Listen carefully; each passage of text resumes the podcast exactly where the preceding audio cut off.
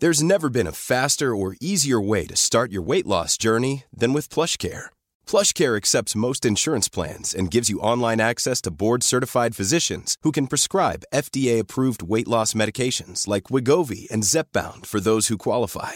Take charge of your health and speak with a board-certified physician about a weight loss plan that's right for you. Get started today at PlushCare.com/weight loss. That's PlushCare.com/weight loss. PlushCare.com/weight loss. A lot can happen in 3 years, like a chatbot may be your new best friend. But what won't change? Needing health insurance. UnitedHealthcare Tri-Term Medical Plans, underwritten by Golden Rule Insurance Company, offer flexible, budget-friendly coverage that lasts nearly 3 years in some states. Learn more at uh1.com.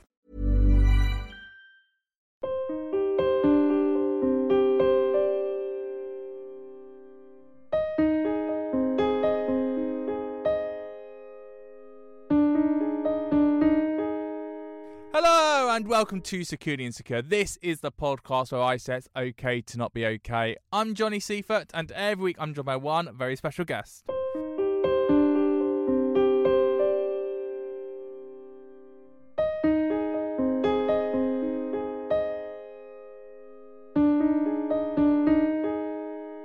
My guest today helps us celebrate the end of Married at First Sight UK and the class of 2022 as the show comes to an end this evening if you're listening on Monday. Age 26, the businesswoman entered the Married at First Sight experiment halfway through and has had such an impact on the series that we basically just can't imagine her not being there.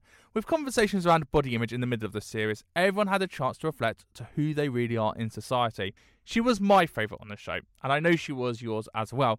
And so I had to get her on Security Insecure. So I'm delighted to welcome, to end the series, Sophie Brown. Hello, Sophie. Hi, what an intro. Gosh, how can I follow that? Thanks, Johnny. I'm super excited to speak to you. Well, my absolute pleasure. And you are. And it must have been really hard for you to come halfway through the series, but also have such an impact, because it's been really the Thomas show the whole time, hasn't it? Yeah, do you know, I think huge part is made into a little part, the coming in late thing. That is such a big thing, and I think it was brushed over a bit, but for me personally and the others that went in late, it was a huge thing, and it was like coming into friendships, people in relationships. It was hard, and all the drama that went with it. Obviously, yeah, we had Thomas, and, you know, he absolutely loves being at the epitome of everything. So, and also, you had the cameras. You know, the other cast had got time to get used to the cameras, to get used to being mic'd up, to get used to the commitment ceremonies and those dinner parties and the way they go, whereas to come in fresh-faced and everyone's settled in their roles and they know how it's going to work from a production point of view must be really hard as well, to go, well, hold on a minute, what's everyone doing and why is everyone acting this way? Like, I don't surely this is just supposed to be a dinner party that me and Jonathan are just attending. Yeah, honestly, and it was funny because our first commitment ceremony, this is the thing, we had no idea, you know, what the protocol was or how things worked, and when we went into that commitment ceremony, they called us up first. So we were literally, that wasn't edited. We were on that couch first, and we thought, bloody hell, could you not have let us, see how it goes first? So now the show is basically over. We've got the reunion to go. How are you and Jonathan finding this new way of life? Are you on speaking terms still? Yeah, absolutely. It's a huge thing to go through with someone. No matter what the outcome is, it is absolutely huge. It is a massive part of your life that you've been through. And not only did it happen, you know, a while ago, it's now being relived, and it's being relived live with an audience that are watching it, thinking it's happening, you know, right now. So, you know, it's great to be able to speak to one another, support one another, you know, talk about the funny times, the not so good times, and it's good that we have that relationship. And you're right, it's that reliving now, because you and Jonathan know what had happened, but you've distanced yourselves, you've moved on with life. And then kind of when you're reliving it on Twitter, it's almost like that PTSD that you're being traumatised and taken back to a time that, yes, there were a lot of happy times, but there were also a lot of sad times. You know, he made comments about body image, and that kind of defined him, and then therefore defined your relationship as a whole and the roles and the characters you played on the show. Well, exactly that. And I feel like we dealt with it at the time. And also we got through that at the time. Those comments were made and the arguments happened and whatever. But we got through it. We moved forward. But obviously, when you watch it back, there's obviously, you know, there's a storyline that they follow. And when you watch it, you kind of see what they want to portray. So obviously, the comments and things like that, they happened once and then they happened again.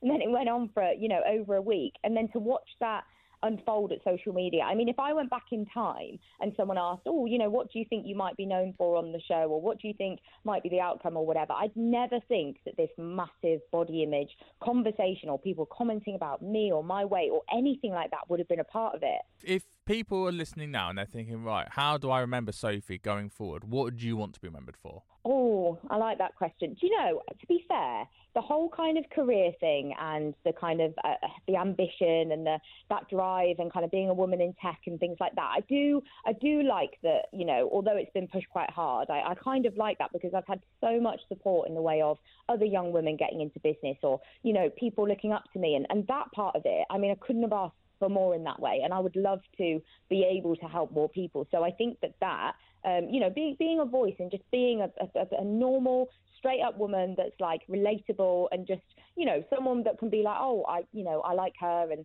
I like that she does that and I could learn from her. That would be incredible. So, but is there room for that? Because we obviously see it with The Apprentice, with people like Sian Gabbadon, etc., who have gone on The Apprentice, they've won it, they've then been these female business entrepreneurs. But do you reckon you'll be accepted for that when you've done a show like Married at First Sight, which is more about your love life and less about you as a career woman? Because I know that when you went in, it was all about the career.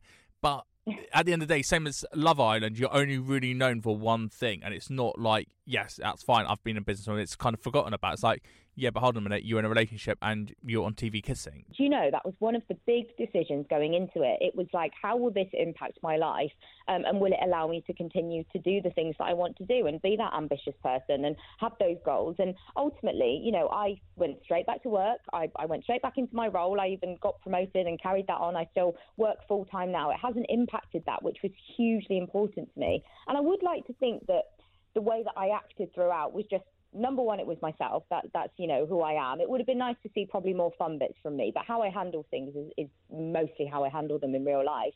But equally, I don't feel like I necessarily did too much to, you know, sort of damage my reputation. And I feel like, you know, yes, okay, there's kissing and you might talk about sex here and there, but ultimately that is also normal life. I mean, who doesn't speak about those things? And yes, it's on national television, but I don't think I pushed that too far because it's just not the type of person that I necessarily am. So when you've been working all the way through, how have you found it when you've been signing off emails, Sophie Brown, and then people have been replying to you in a business context and they're going, well, is that Sophie Brown from Married at First Sight? Can I ask you a quick question about the show? Like, have you been able to be taken seriously in your role since the show's been going out?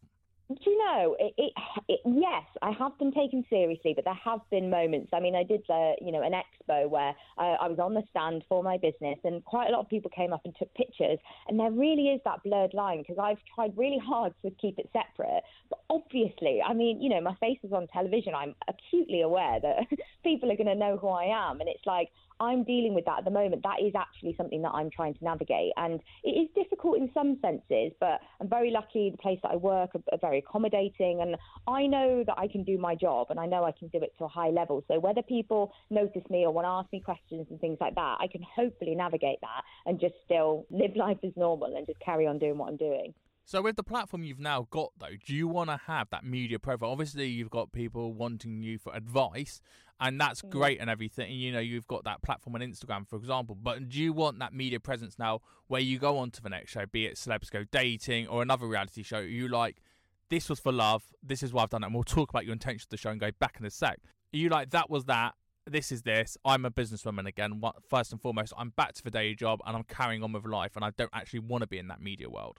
It's a really tough one. I don't think you know how you're going to feel about it until you come out the other side. Like, I never anticipated having sort of this big of a platform and, you know, the positive response that I've had, and I would love to use that in a hugely positive way. But right now, yeah, I'm back to my day job. That's my passion. That's what I'm doing. It's like, it's hard to kind of say whether I would or wouldn't do these things. My goal wasn't to go on this and then to do this TV programme and then to do this TV programme. You know, whatever people want to do, that's absolutely fine, but everybody's different and everyone's on a different path. Well, exactly. And a show like Mad at First Sight, the beauty of it is that you can go on a show as a result of going, do you know, I really want to find love and I'm just not finding it, so I'm going to apply.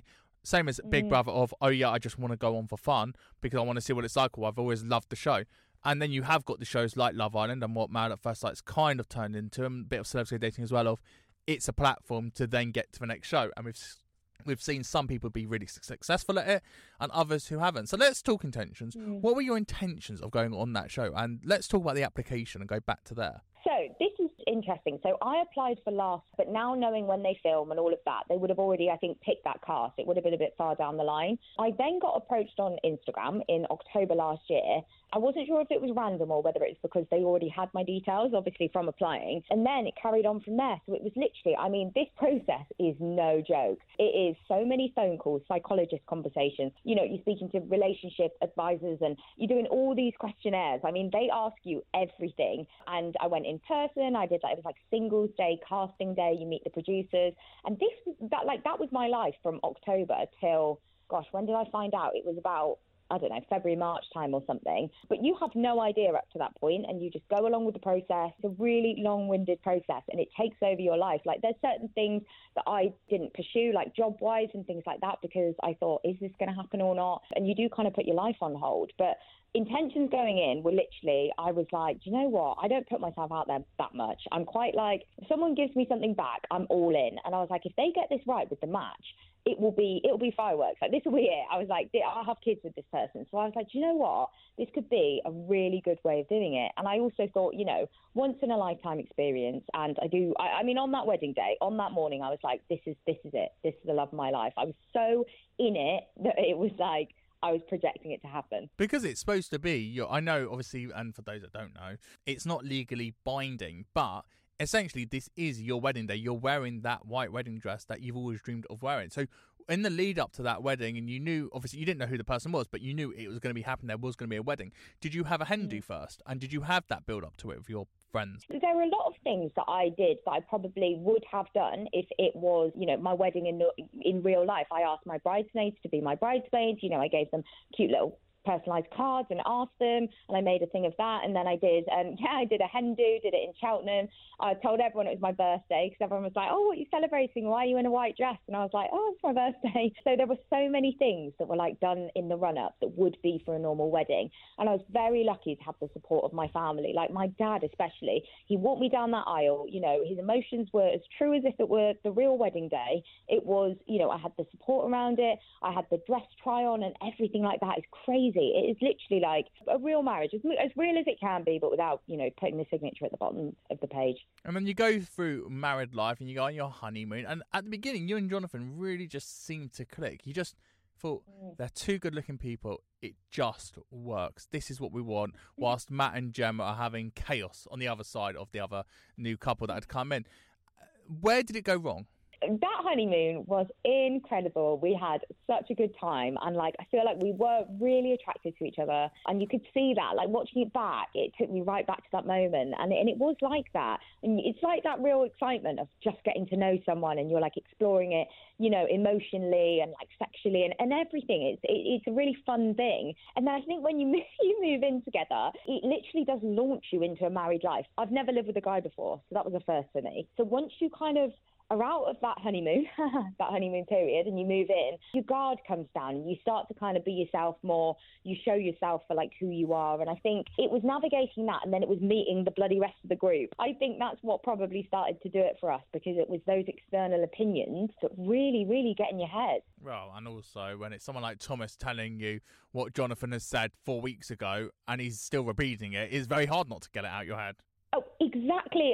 This is the thing, right? You know, and this is the point. It's like dealing with it, and then you deal with it again, and you deal with it again. I've never known, you know, in a normal relationship, you don't have to kind of deal with these things. You deal with it once, and then you might speak to your gal pals. You might put it on the group chat. You might send them a voice note and have it out with them there.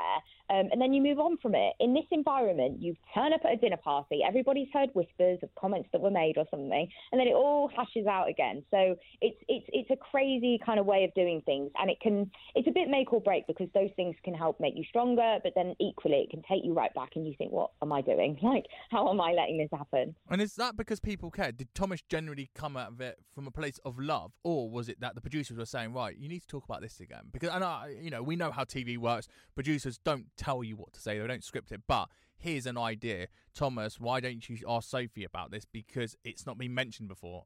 Secretly it has already, but you know, but there's that, because at the end of the day they're making a TV show, and then we'll talk how that then affects the mental health on that trajectory. Yeah, I mean, The thing is, like you said, it's not scripted, but obviously there are moments where they might come in and say, oh, can you touch on that again? Or could you bring this up? And that kind of thing. I think, though, because with Thomas, obviously he was there for that dinner party.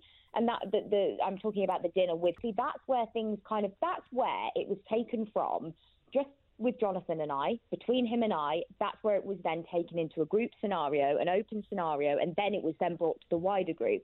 So I think because Thomas was there from the beginning, I think he just perhaps kind of felt strongly about that, or, yeah, you know, it got rehashed a few times by different people. And we saw you get quite emotional there. What was it like filming that, though? Because there's the moment of having the dinner party and that being said, but it's not just the four of you. You've got a whole camera crew around you, producers, directors as well. And so suddenly you take a step back and you go, this is real life. This isn't just a TV show. And there's other people watching this. Now, what did that do to you mentally? Yeah, see that? It's really difficult because I did go in there just wanting to give it my all. And I was really liking this guy and I wanted it to work. So there were a lot of things where you've got like a whole camera crew in there and you're having conversations and you're kind of thinking like, it's so difficult because it's not just you two, there's other people there. And it's kind of like that feeling of what are their thoughts? Like, what do they think about this? It's just between the two of you. It's very impactful. It's different than any, you know, conversation you would have in real life. And I guess you worry as well about what other people's opinions are. And it's really taxing, like having these conversations on camera and everything. It's really difficult. Sometimes you just want to move on from it, and then it's brought back up, and then you have to do it again. And you don't really get it's hard. You don't really get the chance to kind of like sit and reflect on things about how you genuinely feel, because you do a day's filming and then you go to bed and then you wake up and you kind of do it all again. So it's like in real life, you wouldn't spend 24 hours a day with someone. You would probably, you know, especially when you first meet them, you might see them once a week or twice a week. And it's pushed together so much that, like, I don't think you have the time or the headspace to reflect on things. It's not until afterwards or watching it back that I think a lot of that happens. So the question is really, how much did it feel like you had that home from home feeling? You know, in that flat, did it feel like your flat with Jonathan, or did it feel like a TV set? Because like you said, you were not really able to switch off from it. I think the good thing is that the cameras aren't there 24/7. So obviously Love Island, they're there all the time. But with us, it was like you're filming at X time. And ever catch yourself eating the same flavorless dinner 3 days in a row? Dreaming of something better? Well, Hello Fresh is your guilt-free dream come true, baby. It's me, Keke Palmer. Let's wake up those taste buds with hot, juicy pecan-crusted chicken or garlic butter shrimp scampi. Hello Fresh. Stop dreaming of all the delicious possibilities and dig in at HelloFresh.com. Let's get this dinner party started. I'm Sandra, and I'm just the professional your small business was looking for. But you didn't hire me because you didn't use LinkedIn Jobs. LinkedIn has professionals you can't find anywhere else, including those who aren't actively looking for a new job but might be open to the perfect role, like me. In a given month, over 70% of LinkedIn users don't visit other leading job sites. So if you're not looking on LinkedIn, you'll miss out on great candidates like Sandra. Start hiring professionals like a professional. Post your free job on linkedin.com/people today. Hey, I'm Ryan Reynolds. At Mint Mobile, we like to do the opposite of what Big Wireless does. They charge you a lot. We charge you a little. So naturally, when they announced they'd be raising their prices due to inflation, we decided to deflate our prices due to not hating you. That's right. We're cutting the price of Mint Unlimited from $30 a month to just $15 a month. Give it a try at mintmobile.com/switch. $45 up front for 3 months plus taxes and fees. Promo rate for new customers for limited time. Unlimited more than 40 gigabytes per month slows. Full terms at mintmobile.com. Quality sleep is essential. That's why the Sleep Number Smart Bed is designed for your ever-evolving sleep needs. Need a bed that's firmer or softer on either side? Helps you sleep at a comfortable temperature? Sleep Number Smart Beds let you individualize your comfort, so you sleep better together. JD Power ranks Sleep Number #1 in customer satisfaction with mattresses purchased in-store. And now, save 50% on the Sleep Number Limited Edition Smart Bed for a limited time. For JD Power 2023 award information, visit jdpower.com/awards. Only at a Sleep Number store or sleepnumber.com. you'll be done perhaps at this time and whatever. You do get evenings to yourself occasionally. But yeah, I mean, it definitely felt like, I think we were like a bit of an old married couple. We kind of jumped forward to that stage of like, we lived together really well and we got on really well. So when it was just him and I, we'd have a good time. Like, our apartment was, a safe space. And we also, him and I, especially at the beginning, I think because we came in late and we didn't really know anyone, we spent a lot of time together. You don't have your phones and everything, obviously. You can watch TV, but there's only so much TV you can watch. Jonathan bought loads of paint, so he did loads of painting. That was something that he got really invested in. I tried it once, wasn't as good as I hoped I'd be, and gave that up immediately. So that was that.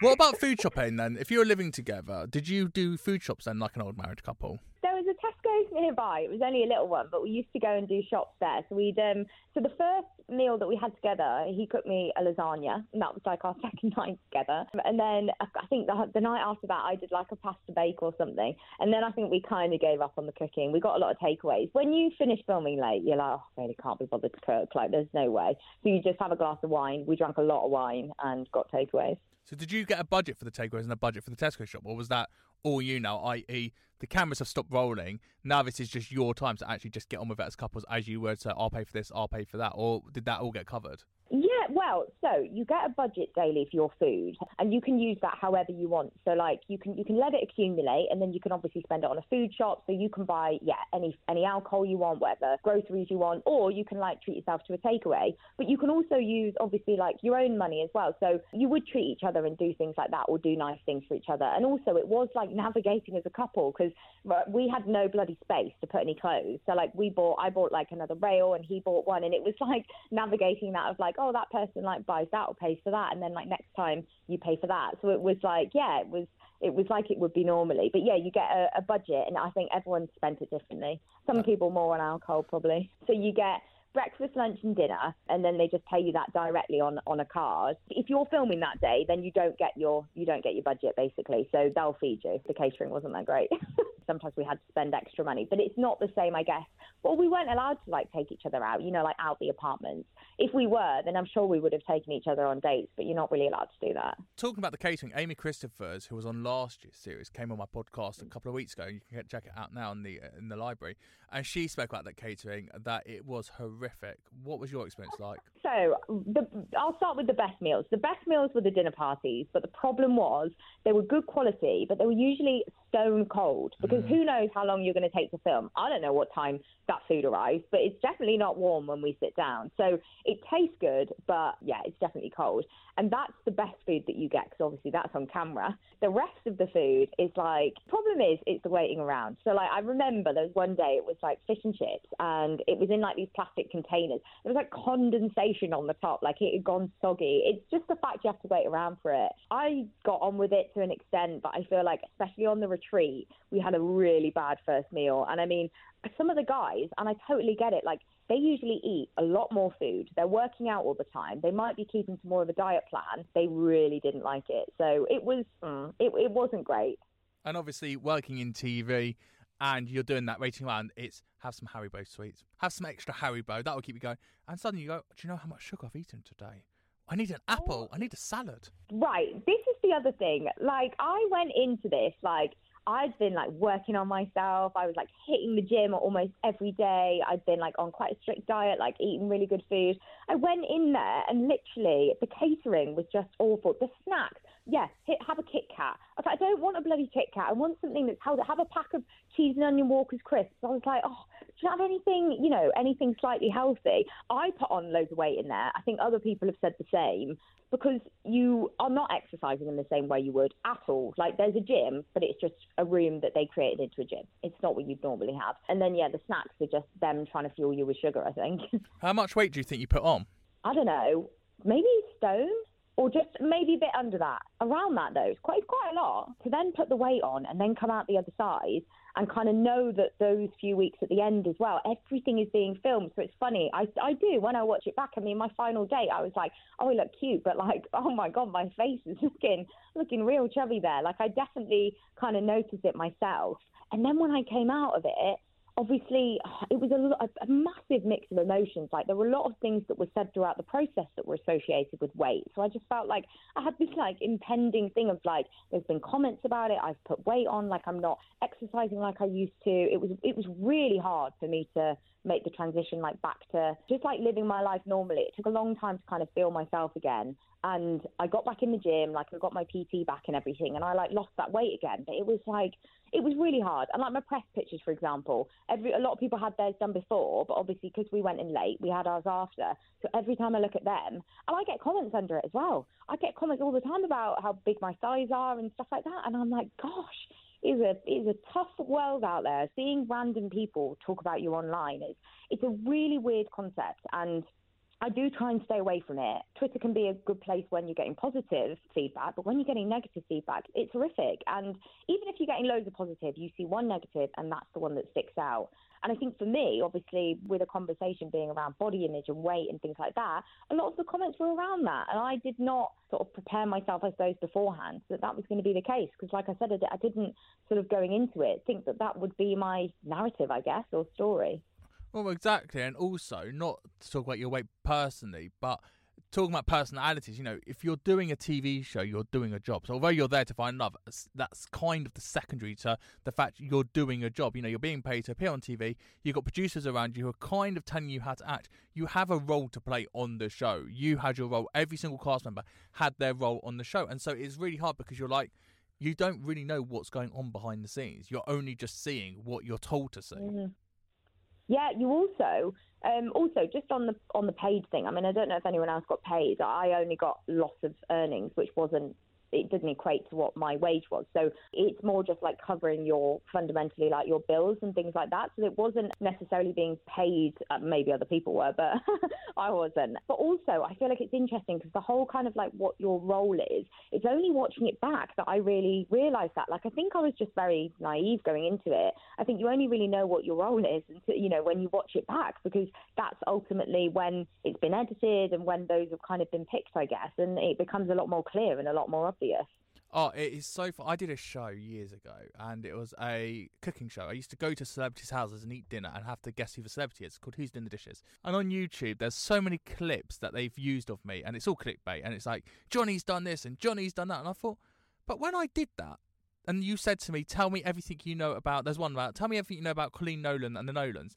And so I started listing it. I didn't think that was going to become that video. And it was like, Johnny, you had a crush on Michelle Heaton, didn't you? Oh, yeah, I did. I've always loved Michelle Heaton. Click. And you're like, oh, I'm all clickbait. I didn't realise that. So you're right, until it's edited and they take it out of context, you're like, ah, that's the role I'm now doing. The crazy fanatic celebrity stalker. Yeah, exactly. And also, it's funny because you don't really think about it that much at the time. Like you just said, like there were certain conversations where they'd want us to touch on certain things or sort of repeat certain conversations. And then when I watch it back, I think, oh my goodness, it's because you literally wanted to just use that bit. And at the time, you don't think that at all. But maybe that's because I've not done TV before. Like if I was to do it again, I would have so much more awareness. A lot of what people say online, I get it all the time. I get it commented on my pictures was, I thought you were a stuck-up snob at the beginning. I thought you were a daddy's girl and I thought you were posh and looked down on people and all of this because of the wedding day. But I really like you now, but I can see how genuine you are, blah, blah, blah, blah, blah. And it's lovely to get that positive feedback. But the fact that it starts with that at the beginning is upsetting and it is hard because the wedding day for the people there was perfect. You know, looking back on that day, it was honestly stunning day. Both families got on incredibly well. Him and I got on so well. We were talking about so many different things. And then watching it back, I just couldn't believe that it looked as awkward as it did. The fact that they only picked bits that perhaps, I don't know, it definitely made me look a certain type of way. I mean, I can kind of laugh about it now, but it was really, really difficult at the time. It was awful. But my backstory, for example, obviously at the beginning, I was like, yes, you know, they're pushing my career and my work and I love that, you know, that's great. But that was taken to the extreme as well. And it was all about money and how much I spend. And it's like, those were the questions that they asked me and they wanted, you know, specific answers to. Whereas all of the vulnerabilities, like, you know, the reason I'm on the show or like previous relationships or things that had happened to me in the past, none of that was used. Like I said before, like I wouldn't like myself if I watched it. You know, I get it. But I think people saw the real me from there. But that was really hard. And I do think that was a big misrepresentation massively at the beginning. Let's talk about mental health, because you've been diagnosed with ADHD and you've being public about it, and it's something we didn't get to see on the show, but it's so important that we do talk about, because we know that people being diagnosed with ADHD are getting more and more and more, and we've always been told it's hard to be diagnosed with ADHD as an adult. You have to kind of be seen of it as a child, but now a lot of adults are getting diagnosed with it, and especially since lockdowns and COVID happened, it's just really spun out of nowhere, really. Where did your diagnosis come from? How old were you, and what was that process like? Yeah, so, I mean, it is really interesting, because I wouldn't necessarily say that I massively showed it as a child, but I also think that ADHD as a child is like that massively hyperactive, causes loads of disruption, and that's kind of what it's seen as. But essentially, it was, you mentioned lockdown there, but it was right at the beginning of lockdown. I had to change from working in the office to working from home. I literally had a desk in my front room, like in my flat, you know, where I was living, and then I was working there, and I found it so difficult. I was like, how do people sit here and work for 8-9 hours a day? There's just no way. Like the distractions, not being able to complete tasks, like the way I was working was just not it. I was really struggling. So I spoke to my doctor and we had a conversation around sort of ADHD. I'd been told a couple of times, funny enough, that by people that had it, and it came from a place of love. It wasn't anything negative. I didn't mind people saying it, but they would say, gosh, you know, I think you have ADHD or signs of it. And in women especially, it can be harder to spot. So I went through the process of that, through my GP, got referral, and it was honestly, it was while I was on maths. I hardly had my phone, but I checked my phone one time. I had a bloody voicemail from, it was Manchester Mental Health Unit, and I'd got to the top of the list over 2 years later. So it really does take considerable amount of time. And then I went and had my assessment, and then I had another one, and then I was diagnosed with mixed ADHD, which, yeah, especially as an adult and in women, because they mask it a great deal, it can be really, really difficult to spot.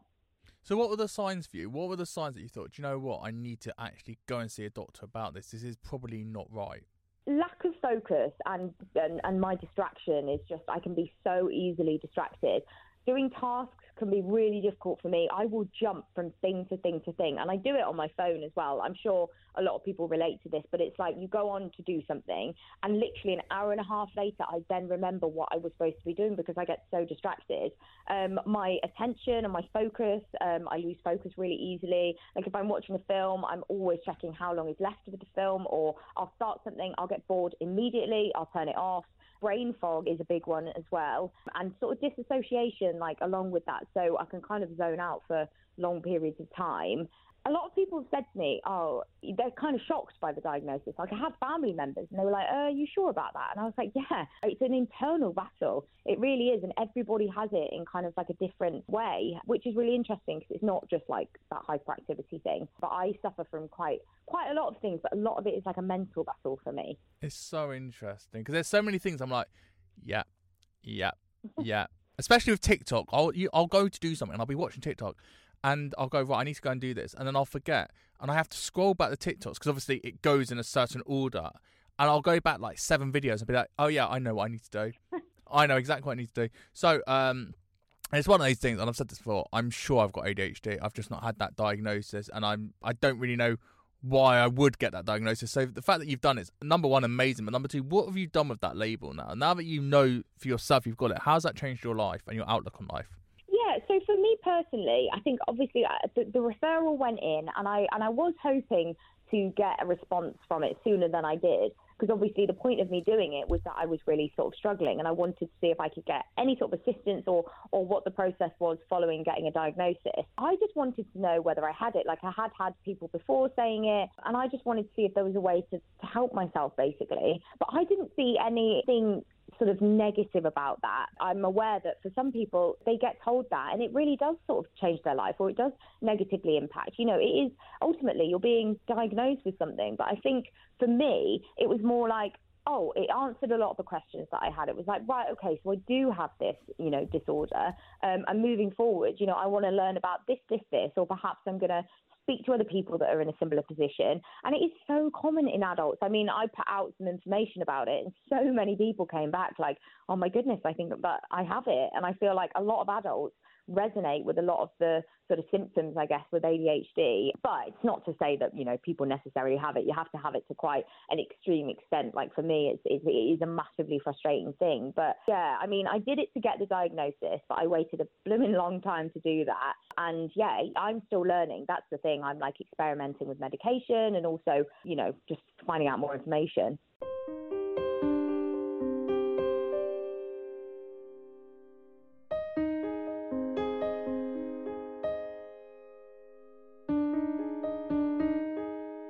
Sophie, we could talk for hours, and I think we might have to talk for hours another time, not on here.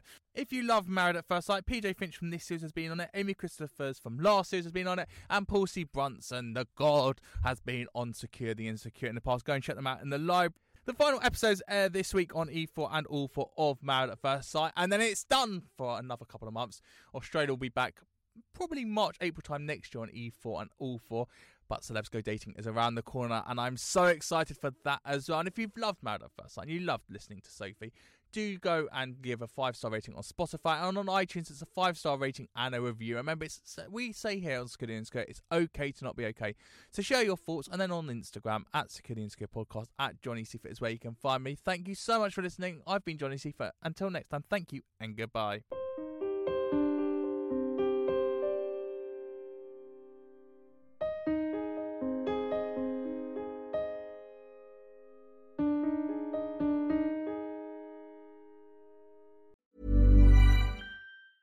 Planning for your next trip? Elevate your travel style with Quince. Quince has all the jet-setting essentials you'll want for your next getaway, like European linen, premium luggage options, buttery soft Italian leather bags, and so much more. And is all priced at 50 to 80% less than similar brands. Plus, Quince only works with factories that use safe and ethical manufacturing practices.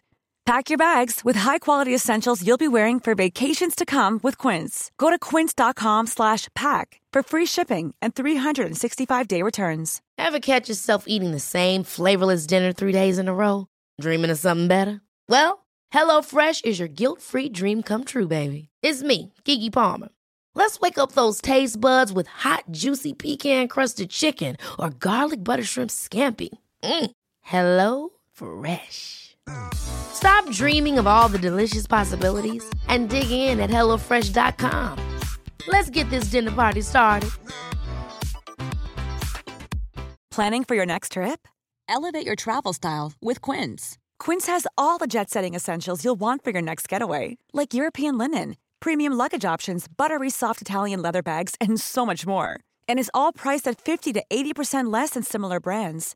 Plus, Quince only works with factories that use safe and ethical manufacturing practices. Pack your bags with high-quality essentials you'll be wearing for vacations to come with Quince. Go to quince.com/pack for free shipping and 365-day returns.